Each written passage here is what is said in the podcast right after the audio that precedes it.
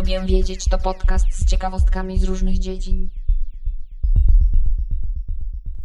Cześć. Ja jestem Monika, a to jest podcast Lubię wiedzieć. Ostatnio czytałam dość dziwną książkę. Książka autorki Mirandy July zatytułowana Pierwszy bandzior. Nie jest to nowość, chyba z 2017 roku, książka przynajmniej wydana w Polsce w tym roku. Jest to książka naprawdę dość nietypowa, miejscami mocno absurdalna, przegięta, wydziwniona, ale potem gdzieś w drugiej połowie zmienia się w dość smutną opowieść o samotności. To historia Cheryl, 43-letniej kobiety niezamężnej, bezdzietnej, mieszkającej w pojedynkę, która pracuje w firmie sprzedającej filmy z ćwiczeniami samoobrony dla kobiet. Cheryl podkochuje się w jednym ze współpracowników, 30 lat od niej starszym Filipie, i ma globus hystericus, czyli taką nerwową gulę w gardle. Co się dzieje dalej w tej książce, o tym opowiem jeszcze na samym końcu tego odcinka. Natomiast oczywiście nie zdradzę żadnych szczegółów. Za to w dzisiejszym odcinku podcastu chciałam Wam opowiedzieć właśnie o tym globus hystericus i o różnych podobnych schorzeniach. Zapraszam do słuchania dalej. Czym jest globus hystericus? Mówi się o nim po prostu globus, a czasami gałka. Możecie go kojarzyć na przykład z książki Elizy Orzeszkowej nad Niemnem, w której Emilia Korczyńska cierpiała na to schorzenie. Tereniu, daj mi trochę wody i proszek bromowy, bo czuję nadchodzący globus. Teresa podskoczyła ku toalecie i w mgnieniu oka podała towarzyszce żądane przedmioty. Pani Emilia delikatnie, z wdziękiem, ujęła jedną ręką kryształową szklankę, drugą proszek zamknięty w dwóch okrągłych opłatkach i tłumacząc się jakby z czynności, której dokonać miała, do swojego nowego sąsiada rzekła: Globus hystericus dokucza mi bardzo. Szczególniej, kiedy się czymś wzruszę, zmartwię. Tu połknęła proszek.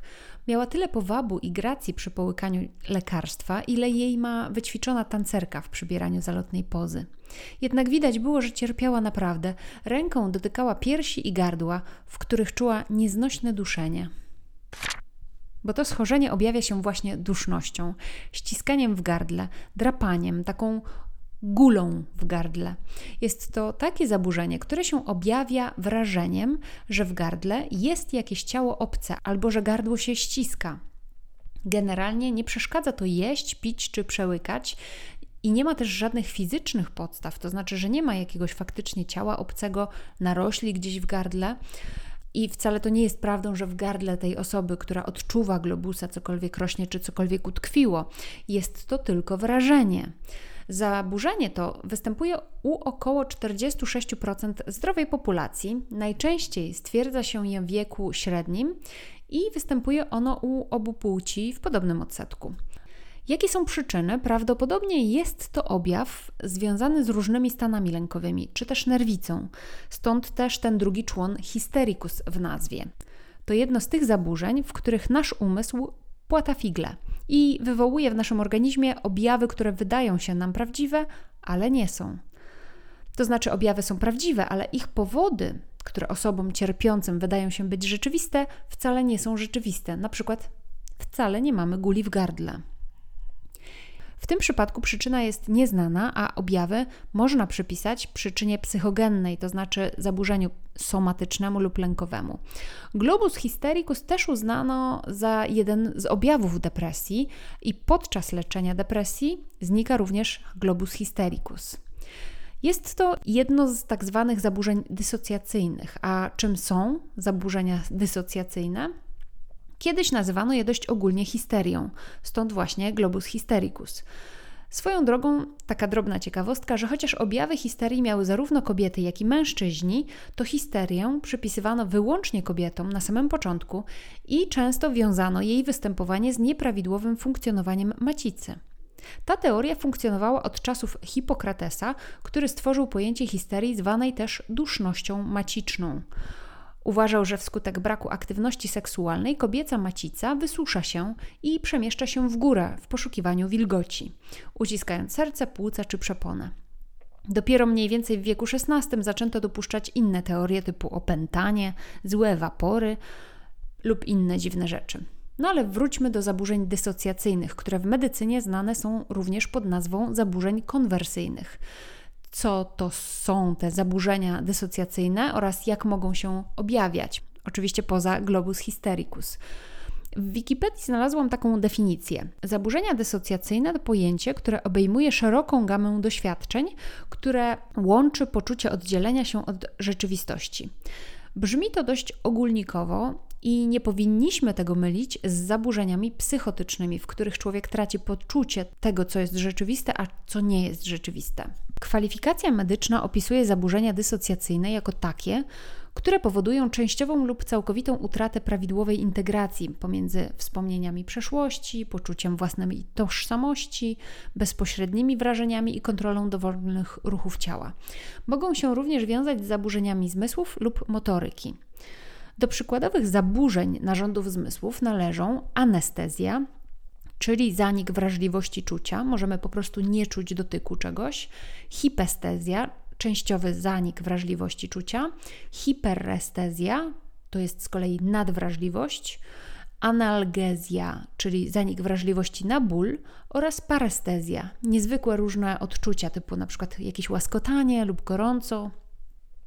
A jeśli chodzi o przykłady zaburzeń motoryki, to na przykład właśnie globus hystericus, który zapoczątkował cały ten odcinek, no i różne inne kłopoty z przełykaniem, czyli tak zwana dysfagia.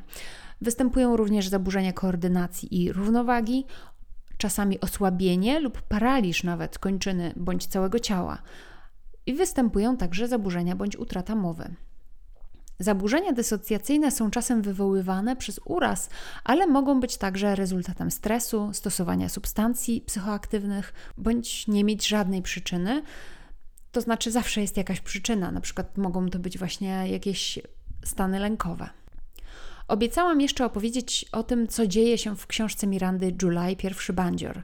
No więc ta Cheryl, ta z Globus Hystericus, żyje sobie swoim bezpiecznym, samodzielnym życiem i w pewnym momencie z rządzeniem różnych przypadków do Cheryl wprowadza się dwudziestokilkuletnia córka jej szefostwa.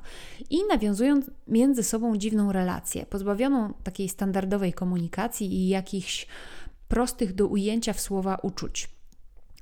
Mm, są to tygodnie pełne absurdalnych zachowań, które kończą się pod wpływem pewnych wydarzeń.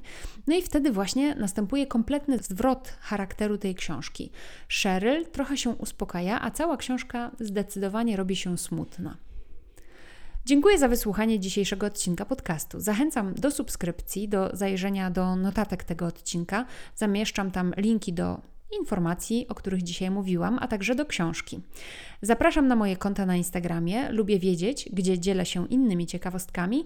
Mam też Instagrama oddzielnie dotyczącego książek, które czytam. Zapraszam na tamto konto, Fiszkowa Kartoteka. Jeśli podoba Ci się mój podcast, to powiedz o nim innym, ale możesz mi także postawić wirtualną kawę poprzez link, który zamieszczam w notatkach do tego odcinka. Do usłyszenia. Cześć!